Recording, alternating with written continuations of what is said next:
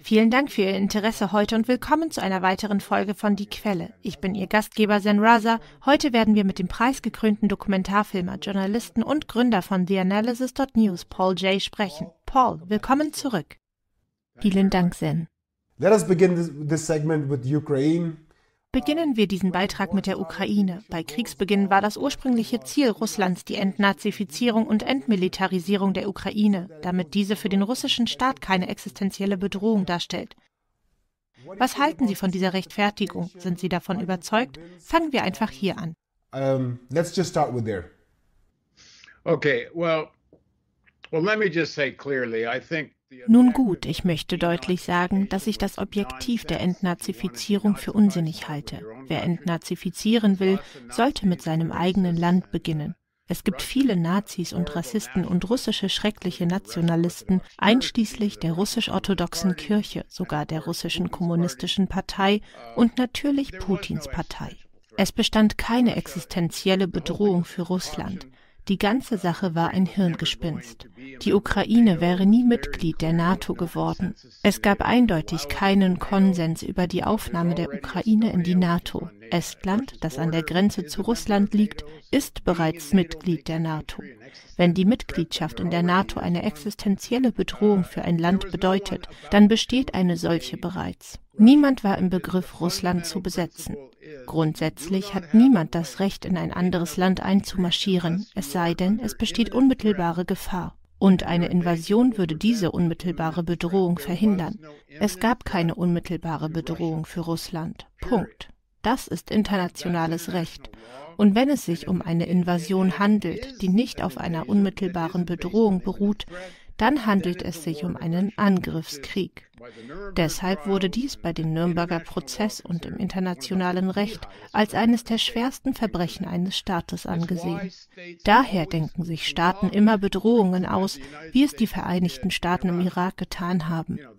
Sie haben Massenvernichtungswaffen erfunden, um eine unmittelbare Bedrohung vorzutäuschen, obwohl jeder auf der Welt wusste, dass dies Unsinn war. Jeder Staat, auch Hitler, erfand Vorwände für Invasionen. Niemand dringt ohne einen Vorwand ein. Es gab keine existenzielle Bedrohung. Wenn überhaupt, dann hat die Invasion in der Ukraine eine Bedrohung geschaffen. Wenn das Ziel das Eindämmen der NATO war, hat die Invasion die NATO nur gestärkt. Finnland mit einer weiteren langen Grenze zu Russland ist hinzugekommen. Statt lediglich Estland haben sie nun Finnland, das der NATO beitreten wird, mit einer riesigen Grenze zu Russland. Die Vorstellung, es handele sich um einen Selbstverteidigungskrieg, ist also lächerlich. Aber lassen Sie uns ein wenig ausholen. It's a ridiculous uh, notion that this was a, a war of self-defense. Um, but let's step back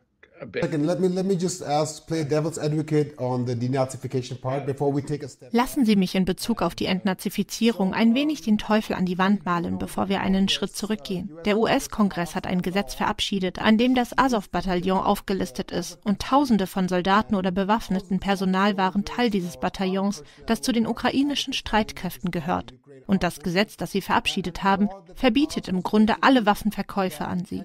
Es ist bekannt, dass Stepan Bandera zahlreiche Leute um sich versammelte. Wie sollte man also nicht erkennen, dass die Ukraine ein Nazi-Problem hatte, vor allem wenn man bedenkt? Uh, also das habe ich nie behauptet. Okay, lassen Sie mich das umformulieren. Wie können Sie nicht feststellen, dass die russische Rechtfertigung eine gewisse Prämisse hatte, um dies zumindest aufzugreifen? They have no right to go denazify anybody. Sie haben kein Recht, irgendjemanden zu entnazifizieren. Sie haben nur bei unmittelbarer Bedrohung ein Recht auf Verteidigung. Punkt um. Natürlich gibt es in der Ukraine eine bedeutende Nazi-Präsenz. Und die ukrainische Oligarchie ist durch und durch verdorben. Das Problem der ukrainischen Oligarchie ist, dass einige von ihnen pro-westlich gesinnt sind. Ein Teil der ukrainischen Oligarchie, obwohl sie stark geschwächt ist, wollte Teil der russischen Sphäre sein. Sie sind durchweg korrupt. Das gilt auch für die russische Oligarchie.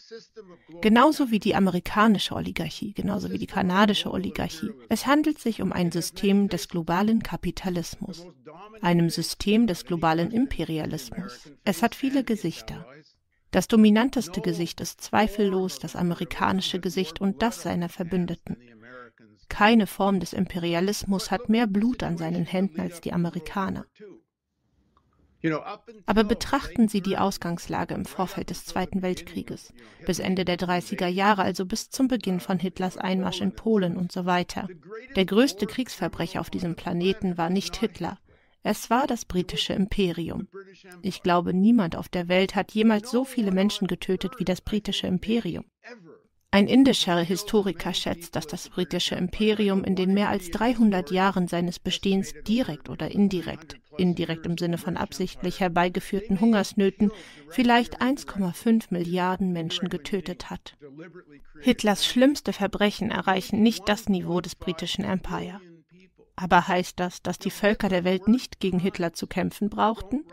Denn die Hitlersche Form des Imperialismus war zu dieser Zeit der Geschichte die größte Gefahr, sicherlich für die europäischen Völker, für die Sowjets, für die Briten, denn es geht um die Bevölkerungen. Was the greatest danger certainly to the European peoples, to the Soviets, to the British, because the issue is the peoples. Die Eliten sind diejenigen, die für das britische Empire verantwortlich sind. Sie sind diejenigen, die vom globalen Imperialismus profitieren. Im Ukraine-Konflikt gibt es nur einen Guten, nämlich das ukrainische Volk, das überfallen wurde und zu Hunderttausenden getötet wird. Who have been invaded and are getting killed in their hundreds of thousands zu den anderen Opfern gehören die russischen Soldaten, die zum Nutzen der russischen Oligarchie in den Krieg gezogen sind. Nicht das russische Volk. Das russische Volk profitiert nicht von diesem Krieg. Unser Feind ist der globale Imperialismus, der globale Kapitalismus, aber zu verschiedenen Zeitpunkten zeigt sich der eine aggressiver und wir müssen für das internationale Recht eintreten, auch wenn es natürlich niemanden auf der Welt gibt, der die Amerikaner dazu bringen kann, sich dem internationalen Recht zu unterwerfen. Aber zumindest gibt es einen gewissen Anschein. Wenn wir Progressiven nicht gegen Aggressionskriege vorgehen, egal von wem, wer soll dann noch für irgendwelche Prinzipien eintreten? against wars of aggression, no matter who it is, then who the hell is going to stand up for any kind of principles? I wanted to touch upon the second point about demilitarization. Um, there is ich möchte den zweiten Punkt, die Entmilitarisierung, ansprechen. Moskau äußerte mindestens seit der Zeit, als Putin an die Macht kam, seine Bedenken. Selbst William Burns, der derzeitige CIA-Direktor, war in Moskau stationiert und aus dem Wikileaks-Dokument geht hervor, dass die Ukraine ein sensibles Thema ist und dass bei einem Festhalten an der NATO-Linie ein Bürgerkrieg ausbrechen und Russland zum Eingreifen gezwungen werden wird. Die Verantwortlichen in Washington haben das offenbar erkannt. Wir haben auch gesehen, dass die NATO der Ukraine im April 2008 angeboten hat. John Mersheimer berichtete darüber, Teil der NATO zu werden, woraufhin sich die USA 2014 mit ihrem von der CIA unterstützten Putsch und der Unterstützung rechter Kräfte einmischten. Und noch im Dezember 2021 bat Russland um Zusicherungen, was die Ablehnung der NATO durch Biden betraf. Aber Washington gab keine Antwort. Wann ist es gerechtfertigt, der NATO Einhalt zu gebieten, und wir wissen, dass die NATO keine Verteidigung der Geschichte hatte? Sie war, wenn überhaupt, so Noam Chomsky, eine offensive Kraft, die von einem Schurkenstaat der Vereinigten Staaten geführt wurde. Glauben Sie nicht, dass es irgendeine Art von Rechtfertigung oder Legitimation gibt, wenn die Ukraine die NATO offen einlädt und um die Stationierung ihrer militärischen Ausrüstung bittet und beginnt, Teil dieses Bündnisses zu werden? Glauben Sie nicht, dass dies eine existenzielle Bedrohung für die Russen darstellt? Don't you think there's any sort of justification or any sort of legitimate legitimization when Ukraine uh, openly uh, uh, invites NATO and asks it to station its military equipment and starts become part of that alliance. Don't you think it poses any sort of existential threat to the Russians? No, none. Nein, keine. Es gibt nicht einen einzigen Beweis dafür. Wie ich schon sagte, gibt es bereits NATO-Staaten an der Grenze zu Russland. Die NATO hat keine Invasionspläne für Russland. Es gibt keine unmittelbare Bedrohung für Russland. Der größte Teil der Aufrüstung der Ukraine vor der russischen Invasion waren Waffen aus ukrainischer Produktion. Die großen US-Waffenlieferungen erfolgten erst kurz vor und größtenteils nach dem russischen Einmarsch. Die Ukraine war einer der größten Waffenexporteure der Welt. Bis etwa 2018 gehörte sie zu den zehn, neun oder zehn größten Waffenexporteuren. Nach 2018 ist sie aus den Top Ten herausgefallen. Und warum? Weil sie die produzierten Rüstungsgüter behalten haben. Sie produzierten Militärgüter im Inland. Dazu haben sie ein Recht. Sie planten keine Invasion Russlands. Sie haben ein Recht auf Aufrüstung. Ich verabscheue die ukrainische Oligarchie genauso sehr wie die russische Oligarchie und all die anderen Oligarchien, einschließlich der kanadischen, wo ich mich gerade befinde. Sie sind alle Teil desselben globalen, monopolkapitalistischen, imperialistischen Systems. Sie alle sind korrupt bis ins Mark und es ist ihnen gleichgültig, wie viele Zehntausende oder Hunderttausende von Menschen sterben. Ja, die Amerikaner haben das provoziert, zweifellos. Sie haben sogar mit dem Gedanken an einen NATO-Beitritt der Ukraine gespielt, obwohl sie von der Unmöglichkeit wussten. Die Amerikaner erkannten, dass es keine Möglichkeit gab, einen Konsens für die Aufnahme der Ukraine in die NATO zu finden. Trotzdem sprachen sie weiter darüber. Das Gleiche gilt für die Ukraine und die gesamte Oligarchie. Es gab Ukrainer, die vor der Invasion Zelensky anschrien, nehmen Sie die NATO vom Tisch, erklären Sie das Offensichtliche, ziehen Sie jeden Antrag an die NATO zurück. Und er wollte es nicht tun. Und warum? Weil er Teile der ukrainischen Oligarchie vertritt, die wissen, dass sie mit all den Rüstungslieferungen an die Ukraine Geld verdienen werden. Zelensky hat vielleicht, ich kann das nicht garantieren, weil es nicht der einzige Faktor ist, aber wenn Zelensky einfach erklärt hätte, dass die Ukraine niemals der NATO beitreten wird, hätte das zumindest in der russischen öffentlichen Meinung einen großen Unterschied gemacht. Ich glaube nicht einmal, dass Putin deshalb einmarschiert ist. Ich glaube nicht, dass es eine wirkliche Bedrohung durch die NATO gab. Es handelt sich wohl eher um eine Propagandaübung. Aber es ist ein wichtiger Bestandteil der russischen nationalistischen Darstellung im Inland, dass die NATO eine Bedrohung darstellt. Das gleiche gilt für die Amerikaner. Jahrzehntelang haben die Amerikaner von der sowjetischen Bedrohung gesprochen. Sie werden uns bombardieren, die Russen kommen. Das war alles Blödsinn. Die Sowjets waren nie eine Bedrohung für die Vereinigten Staaten, nicht einen einzigen Tag lang, aber sie waren ein wichtiger Bestandteil der amerikanischen nationalistischen Erzählung. Genauso ist es in Russland. Wie rechtfertigt sich Putin außerhalb der großen Städte Russlands? Die Armut ist entsetzlich, Bildung, Gesundheitsfürsorge, alles ist miserabel, die schlechtesten Bedingungen. Moskau selbst ist, glaube ich, eine der dritt- oder viertreichsten Städte der Welt, aber nicht auf dem Lande. Wie rechtfertigt man also einen solch massiven militärisch-industriellen Komplex in Russland ohne eine ernsthafte Bedrohung von außen? Und natürlich spielen die Amerikaner das gleiche Spiel. Russland ist keine Bedrohung für die NATO-Länder. Es ist keine Bedrohung für Westeuropa. Es ist völliger Unsinn, dass Russland eine Art existenziellen Feind darstellt, aber es rechtfertigt noch massivere Militärausgaben der Amerikaner. Es ist ein morbider Totentanz. But it justifies, you know, even a more massive military expenditure by the Americans. It's a morbid dance of death Beide Mächte haben militärisch-industrielle Komplexe, beide profitieren von all dem. Und wenn wir ein wenig ausholen, ja, die Amerikaner streben die globale Vorherrschaft an. Das bedeutet, dass sie in jeder Region die Vorherrschaft anstreben. Man kann nicht abstrakt ein globaler Hegemon sein. Man benötigt die Vormachtstellung in Europa. Man muss ein Hegemon in Asien sein. Man muss weltweit ein Hegemon sein, sonst hat man keine globale Vormachtstellung. Die eigentliche Frage lautet, warum hat man es nach dem Zusammenbruch der Sowjetunion nicht zugelassen? Warum hat man Russland nicht ernsthaft in den westlichen Kapitalismus eingegliedert?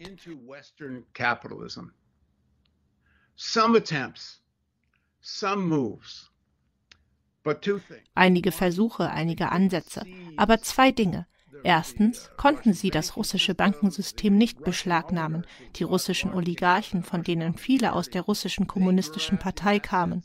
Sie bemächtigten sich des Vermögens, und die Amerikaner konnten sich nicht einfach alles unter den Nagel reißen.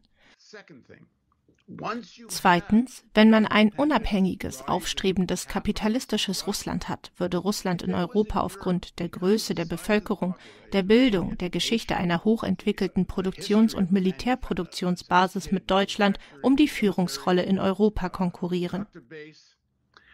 Russia in Europe would contend with Germany for what would be the leading power of Europe. And imagine if there'd been a German Russian und stellen Sie sich vor, es hätte eine Art deutsch-russisches Bündnis in diesem Europa gegeben. Wo wären dann die Amerikaner? Weil sie der globale Imperialist, der globale Hegemon sein wollen, verhinderten sie von Anfang an eine Integration Russlands in Europa. Sicherlich nicht in die NATO, obwohl Gespräche darüber geführt wurden. Lächerlich. Was wäre die NATO mit Russland? Aber lassen wir das beiseite, denn Ihr Hinweis auf Chomsky ist richtig. Ich weiß nicht, ob ich die NATO so sehr als ein aggressives Bündnis bezeichnen würde, sondern eher als ein Bündnis zur Aufrechterhaltung der amerikanischen Hegemonie in Europa und zur Unterdrückung des Sozialismus. And suppress socialism. That's maybe even the most important part, you know, the history of NATO. Das ist vielleicht sogar der wichtigste Teil. Die Geschichte der NATO und der amerikanischen Koordinierung in Westeuropa besteht in der Gewährleistung, dass das Nachkriegseuropa, die sozialistischen und kommunistischen Machtparteien nicht an die Macht kommen, weil es in Europa nach dem Zweiten Weltkrieg eine enorme Begeisterung für den Sozialismus gab. Und sie unterstützen die Diktatoren in Griechenland und sie unterstützen Franco in Spanien. Dieser ganze Schwachsinn der NATO als Verteidigung der Demokratie, es ist das genaue Gegenteil. Die NATO war eine Verteidigung verschiedener Formen des Faschismus in Europa und das NATO-Bündnis ist jetzt vielleicht hauptsächlich ein Mittel zur Beibehaltung Europas innerhalb der westlichen amerikanischen Sphäre der Waffenverkäufe. Und worum geht es im Ukraine-Krieg wirklich? Lassen Sie uns jetzt dazu kommen. Erstens, Russland zu schwächen, damit es keine Konkurrenz in Europa darstellen kann. Zweitens, die Ukraine in einer westlichen Sphäre des Kapitalismus und nicht in einer russischen Sphäre des Kapitalismus zu halten. Das ist der Konflikt. Und Russland hat nicht das Recht, in die Ukraine einzumarschieren, um die Ukraine in einer russischen Sphäre des Kapitalismus zu halten. Genauso wenig wie Amerika oder die Vereinigten Staaten das Recht haben, irgendwo einzumarschieren, was sie natürlich ständig tun. Aber die Quintessenz ist, dass das ukrainische Volk abgeschlachtet wird. Und wir sollten ihr Recht verteidigen, sich selbst zu verteidigen. defend their right to defend themselves. No, you make a good point about uh, when you when we look at the people suffering. I think this is the first. Sie haben ein gutes Argument. Wenn wir uns die leidenden Menschen ansehen, denke ich, dass wir als Progressive in erster Linie die Leidtragenden unterstützen müssen, ob es nun die russischen Soldaten oder die ukrainische Bevölkerung ist. Es sind junge Menschen, sie sind keine Intellektuellen, die politisch kämpfen. Wir sprechen hier von jungen Menschen im Alter von 18 bis 23 Jahren. Aber wir müssen auch die Gründe analysieren und herausfinden, warum bestimmte Staaten auf eine bestimmte Art und Weise handeln. Man vergleiche nur den Irakkrieg, wo die USA über Massenvernichtungswaffen gelogen haben, was eine offene Lüge war. Sogar George Bush ist vor kurzem ein freudscher Versprecher unterlaufen, als er versehentlich den Irak erwähnte, als er über Putins illegalen Krieg in der Ukraine sprechen wollte. Ich werde diesen Clip gleich im Anschluss abspielen. Um, I'll try to play that clip in uh, right after this. And uh, the decision of one man und die Entscheidung eines Mannes, eine völlig ungerechtfertigte und brutale Invasion im Irak, ich meine in der Ukraine, zu beginnen, wie dem auch sei. Uh, wenn wir uns die Geschichte der Vereinigten Staaten seit den 90er, Anfang der 2000er Jahre ansehen, erlebten wir die Auflösung von wichtigen Rüstungskontrollverträgen. Schauen Sie sich den ABM-Vertrag 2002 an, den Vertrag über den offenen Himmel, den INF-Vertrag, den Startvertrag, der jetzt zur Debatte steht. Und man muss sich fragen, ob bei einer Aufkündigung all dieser die Ukraine und die NATO einen militärischen Vorteil erhalten, wie zum Beispiel Raketen all these treaties, it gives uh, Ukraine and NATO um, Nein, das ist Blödsinn. Man kann eine Rakete von Polen aus genauso gut abfeuern wie von der Ukraine. Das macht keinen Unterschied. Aber die Ukraine, Daniel Ellsberg, ein wahrer Experte in diesen Fragen, hält es für völligen Unsinn, dass die Ukraine einen strategischen Vorteil gegenüber Estland oder Polen hat, die näher an Moskau liegen. Es gibt ohnehin keinen bevorstehenden Angriff auf Russland. Die ganze Sache ist Unsinn. Glauben Sie, dass ein Atomkrieg droht? There's no attack coming on Russia anyway. The whole thing's nonsense. You think they're going to start a nuclear war? No, I, I think it.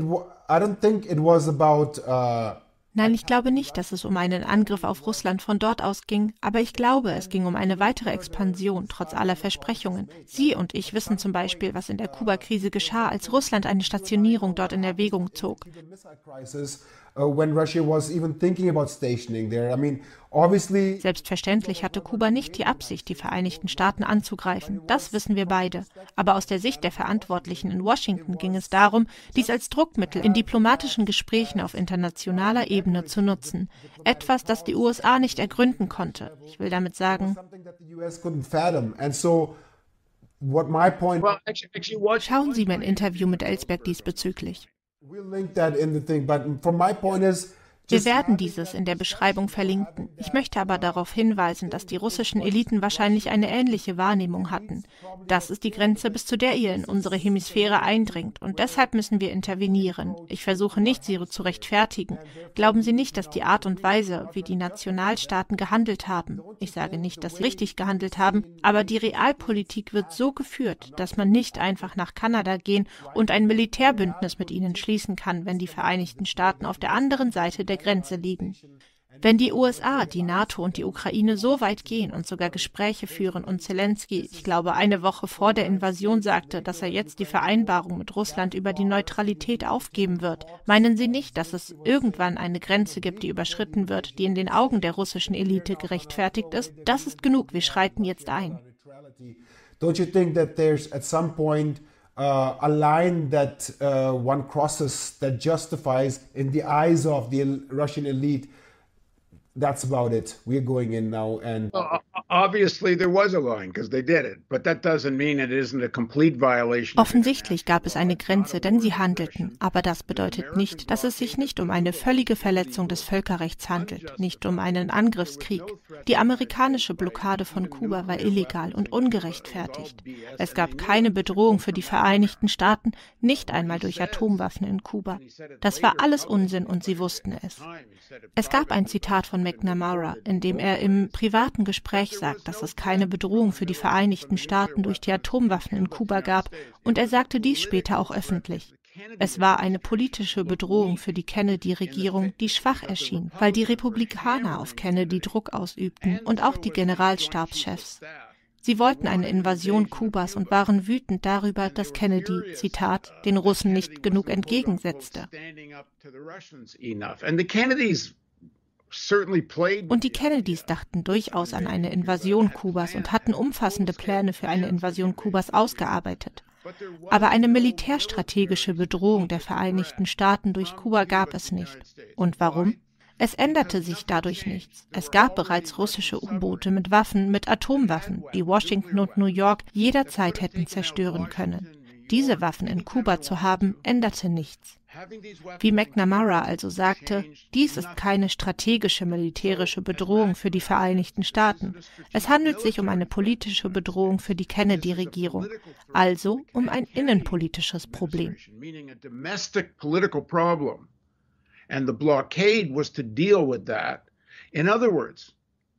Und die Blockade diente diesem Zweck, mit anderen Worten, um den Anschein der Demütigung zu vermeiden. Ich zitiere jetzt Ellsberg damit Kennedy nicht als gedemütigt dasteht, da diese Waffen nach Kuba gingen, selbst nachdem Khrushchev gesagt hatte, er würde dies nicht tun, waren sie bereit, einen Atomkrieg zu riskieren. Mit der Blockade. Das ist jenseits des Wahnsinns. Für die Innenpolitik waren sie zu einem Atomkrieg bereit. Das Gleiche geschieht nun in der Ukraine. Es bestand keine unmittelbare Bedrohung für Russland, aber aufgrund der russischen Innenpolitik. Putins Partei schnitt bei den letzten Wahlen sehr schlecht ab. Wie ich bereits sagte, ist die Lebenssituation der Menschen außerhalb der zwei oder drei größten Städte entsetzlich. Die Desillusionierung, die Enttäuschung über die russische Oligarchie ist sehr tiefgreifend. The situation for people is terrible. The disillusionment, the disenchantment with the Russian oligarchy is very profound. Wie die Amerikaner in den USA und die Russen und viele andere Länder dagegen ankämpfen, ist durch Nationalismus. Man lenkt die Menschen mit einem Krieg ab, man macht Geld mit dem Krieg, und sicherlich haben Putin und die Russen nie erwartet, dass dieser Krieg so lange andauern würde. Er hat dies jetzt sogar zugegeben. Sie erwarteten eine weitere Krim. I think he's even admitted it now. They thought it'd be another Crimea. Glauben Sie, dass Russland nach Ihren Aussagen zufolge auch dann in die Ukraine einmarschiert wäre, wenn die NATO nicht zur Debatte gestanden hätte? Ich kenne die Antwort nicht. Es gab sicher starke innenpolitische Gründe dafür. Der Donbass ist ein sehr wohlhabendes, industrialisiertes Gebiet, zumindest vor dem Krieg. Es ist ein wichtiger Ort. Die ukrainische Oligarchie war, wie ich schon sagte, gespalten. Ein Teil der Oligarchie, der wirklich in den Industriegebieten des Donbass verwurzelt war und sehr stark von billiger Energie aus Russland abhing, wollte diese Art von russischem Bündnis aufrechterhalten. they wanted to maintain this kind of Russian alliance. So, and of course, und natürlich wollte die russische Oligarchie, dass dies innerhalb der Sphäre des russischen Kapitalismus geschieht, mehr als im Westen. Die Verwundbarkeit, die Enttäuschung über die Putin-Regierung, wie ich betonte. Ich habe Boris Kagalitzki interviewt, vielleicht Sie auch. Aber er und andere sind sehr deutlich. Die russische Bevölkerung ist sehr verärgert über die russische Oligarchie hinsichtlich der unglaublichen Kluft zwischen den Reichen und den Armen. Das russische Volk sah die russischen Oligarchen mit ihren absurden Yachten und ihrem Lebensstil und ihren Investitionen, den Reichtum, der sich in den Händen dieses kleinen Kreises von Oligarchen befand. Darüber waren die Menschen wütend. And investments, the wealth that was in the hands of these little circle of oligarchs. People were furious at that. And yeah, und ja, Putin ist gegen einige der Oligarchen vorgegangen.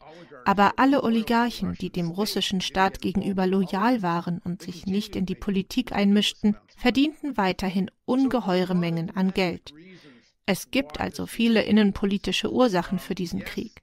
Man dachte wohl, es wäre ein Kinderspiel. Ich weiß nicht warum. Ich vermute durch die Krim. Sie hätten nie mit dieser langwierigen Auseinandersetzung gerechnet. Aber wenn die NATO für die russische Öffentlichkeit kein Thema gewesen wäre, hätte es für Putin wie ein Gewinn ausgesehen. Damit wäre die NATO jeden Vorwand losgeworden, und obwohl ich sagen würde, dass es objektiv keine Bedrohung war, hätte es sich subjektiv wie eine solche angefühlt. Und so, wie Sie es vorhin formuliert haben, stimmt es in gewisser Weise, was die Wahrnehmung angeht, dass man 2014 in der Ukraine bereits Probleme hatte. Der damalige Präsident versuchte, ein Abkommen mit der EU zu schließen, das ihm missfiel, sodass sich die Ukraine mehr und mehr in die russische Sphäre bewegte.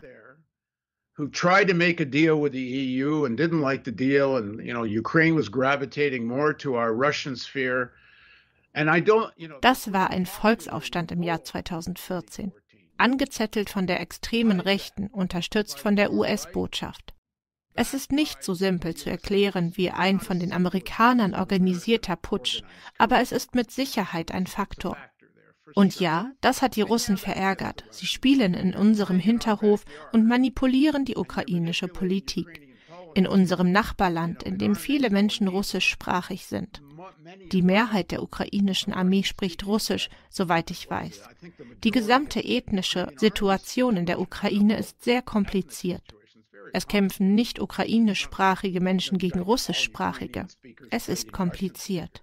Und selbst als 2014 der Putsch im Donbass stattfand, als diese unabhängigen autonomen Gebiete geschaffen wurden, wollten sie sich nicht Russland anschließen. Ich bin gerade in Kanada. Sie wollten eine Art Föderalismus wie in Quebec, wo es Autonomie gibt und sie das Recht auf Verteidigung ihrer Sprache und Kultur haben.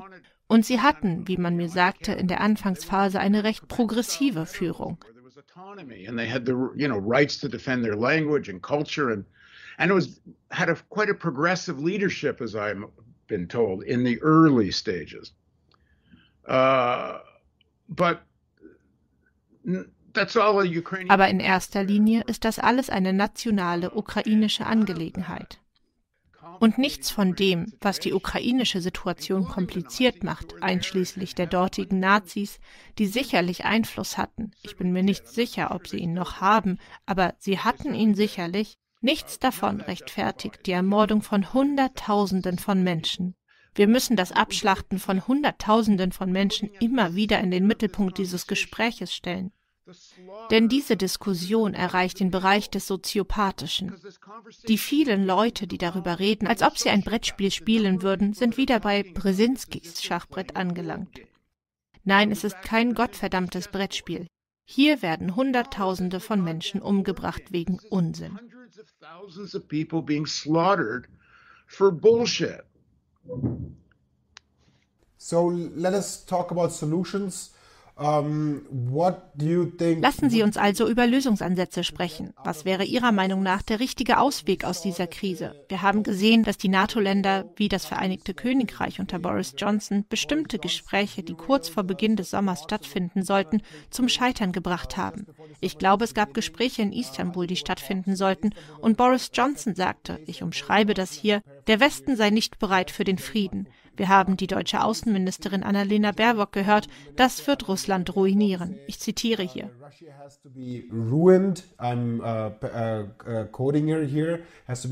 Bis zum letzten Ukrainer, richtig?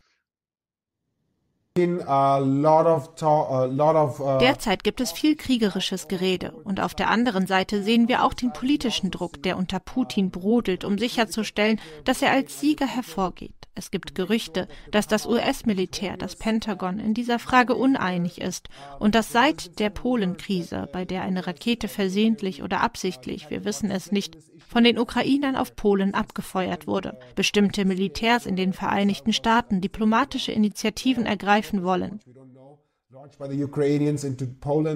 that um, that kind of awakens certain military figures in the United States to now start diplomatic initiatives. So, Wenn der Westen also diplomatische Initiativen ergreift, was sollten Ihrer Meinung nach die wichtigsten Faktoren sein? Und wenn kein Frieden gesucht wird, was steht hier auf dem Spiel? If we don't pursue peace, what is at stake here?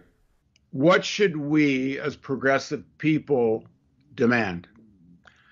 Was sollten wir als progressive Menschen fordern? Zunächst einmal werden wir von denjenigen, die tatsächlich die Macht haben, kaum gehört.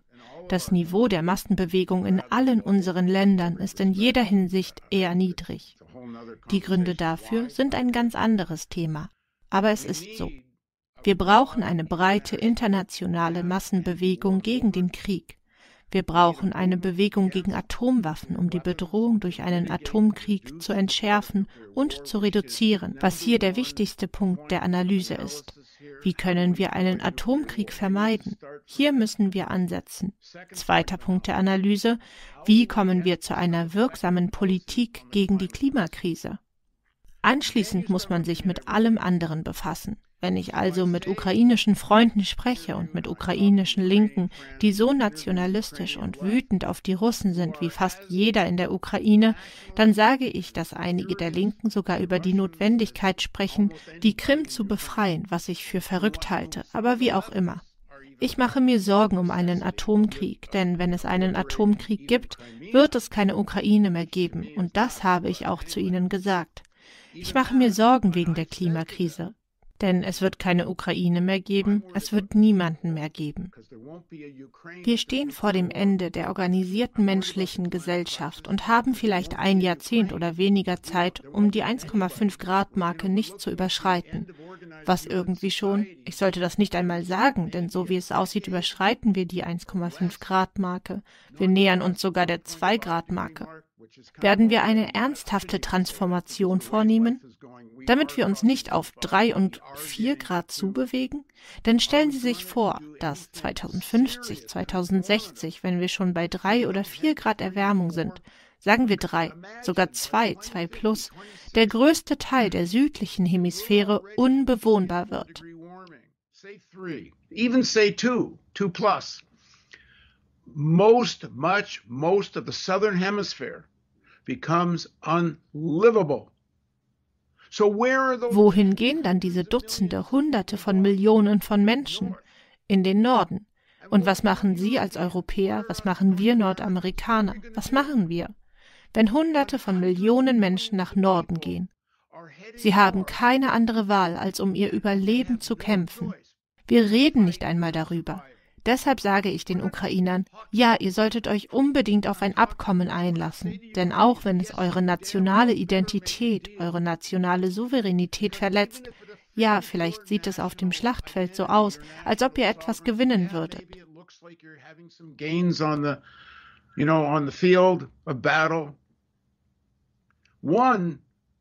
Erstens, die Opfer, die ihr bringt, sind für was? Und das habe ich einem von Ihnen in einem Interview direkt gesagt. Nehmen wir an, man befreit den Donbass. Wofür? Damit die ukrainischen Oligarchen die Macht und den Donbass wieder übernehmen können? Sie kämpfen unter Einsatz ihres Lebens mit allem, was sie haben und übergeben alles wieder an die ukrainische Oligarchie. Wie wäre es, wenn sie sich organisieren und die Waffen gegen die ukrainische Oligarchie richten? So wie es die Sowjets getan haben, auch wenn es letztendlich nicht gelungen ist, aber trotzdem. Der Moment muss genutzt werden, der Sturz der ukrainischen Oligarchie und der Austritt aus der NATO.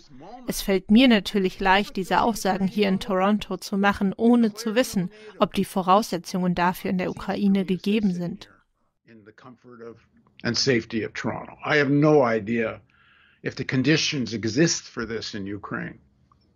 But, you know, aber im Idealfall würde ich als progressiver Mensch gerne sehen, wie sich dies in eine ukrainische Revolution verwandelt. Die Russen müssen zum Teufel gejagt werden. Sie wollen eine Entnazifizierung? Prima. Wir wollen sie auch. Und wir, die Ukrainer, werden sie durchführen, niemand anderes. Das ukrainische Volk wird entnazifiziert, wir werden die ukrainische Oligarchen los, wir werden kein NATO-Mitglied und wir werden Neutralität erklären. Das würde ich als progressiver Mensch gerne sehen. Aber nichts davon geschieht, während die Russen weiterhin Menschen umbringen. Die Russen müssen also schleunigst verschwinden, zurück an die Grenzen, wie sie es waren was war das noch? Der 23. Februar, wenn ich das Datum richtig gelesen habe. Die Ukrainer sollten sich von der NATO lossagen, die verdammten Amerikaner sollten sich von der NATO lossagen, aber das wird nie passieren, vor allem nicht, wenn die Republikaner das Haus kontrollieren. Aber das spielt im Grunde auch keine Rolle. Die Kriegsfanatiker um Biden sind genauso schlimm. Aber wenigstens sollten die Ukrainer dies verkünden. Zelensky sagte dies sogar einmal. Er sagte, wir werden niemals Teil. Daher können wir es auch direkt aussprechen. Und dann haben die Amerikaner und wer auch immer ihm gesagt, er solle schweigen. Ich meine Zelensky und seine Anhängerschaft. Als Einzelperson hat er eine ziemlich interessante Rolle gespielt, das muss man ihm zugestehen. Die Art und Weise, wie er sich sowohl als Schauspieler als auch als Führungskraft verhalten hat. Aber er repräsentiert die ukrainische Oligarchie, die sich ungemein bereichern, wie Räuber, wie Banditen. Diese Unmengen von Geld, die für Waffen bezahlt werden. Das meiste davon geht natürlich an amerikanische Rüstungsunternehmen, die das großartig finden und sich wünschen, es würde ewig so weitergehen. Aber ich bin mir sicher, dass die ukrainische Oligarchie von all dem Geld auch etwas bekommt. Was sollte aber geschehen? Ein sofortiger Waffenstillstand absolute Erklärung, dass die Ukraine niemals der NATO beitritt. Zurück zu den 23. Februar-Grenzen, dann von der UNO überwachte Volksabstimmungen, im Donbass auf der Krim, obwohl ich glaube, dass Russland das Krim-Referendum gewinnen könnte. Denn die Umfragen, die ich zumindest vor der Invasion gesehen habe, besagen, dass eine Mehrheit der Krim-Bewohner zu Russland gehören will. Ich habe nirgendwo sonst Beweise dafür gesehen. Vielleicht haben sie aber auch keine Umfragen geführt. But even in Crimea, let's you know legitimize it if the people of crimea even after the invasion if they want to be part of russia then great have a proper referendum let it be so and then let it be done aber selbst auf der krim gilt es dies zu legitimieren wenn die Menschen auf der Krim selbst nach der Invasion Teil Russlands sein wollen, dann ist das großartig. Dann sollte ein ordentliches Referendum abgehalten werden. So möge es sein. Es bedarf des demokratischen Willens des ukrainischen Volkes, und ich möchte betonen, dass die Bevölkerung im Donbass, insbesondere in den Gebieten, die ihre Autonomie und Unabhängigkeit erklärt haben, meiner Meinung nach ein Recht auf Selbstbestimmung hat. Und das gilt auch für die Krim. Sie haben ein Recht auf Selbstbestimmung, das der ukrainische Staat anerkennen muss. Aber es muss ein Referendum darüber geben, wie sie dieses Recht ausüben wollen. Wie in Kanada hat auch Quebec ein Recht auf Selbstbestimmung. Das hat sogar der oberste Gerichtshof Kanadas anerkannt. Und wie lautet es? Drei Volksabstimmungen, die sehr knapp ausgegangen sind, aber sie haben sich für den Verbleib in Kanada mit spezifischen Rechten entschieden.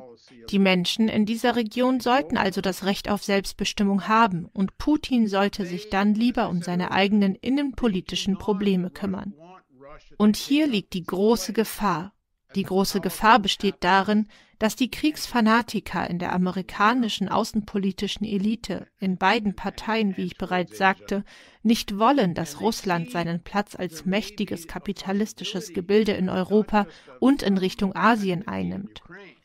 Und Sie sehen hier die Möglichkeit, dass es nicht nur zu einer Niederlage in der Ukraine kommen könnte, sondern zu einer Zersplitterung des gesamten russischen Staates. Es heißt ja russische Föderation. In dieser Föderation gibt es viele Ethnien, viele, viele Sprachen, viele Orte, die vielleicht die Unabhängigkeit von Moskau wollen.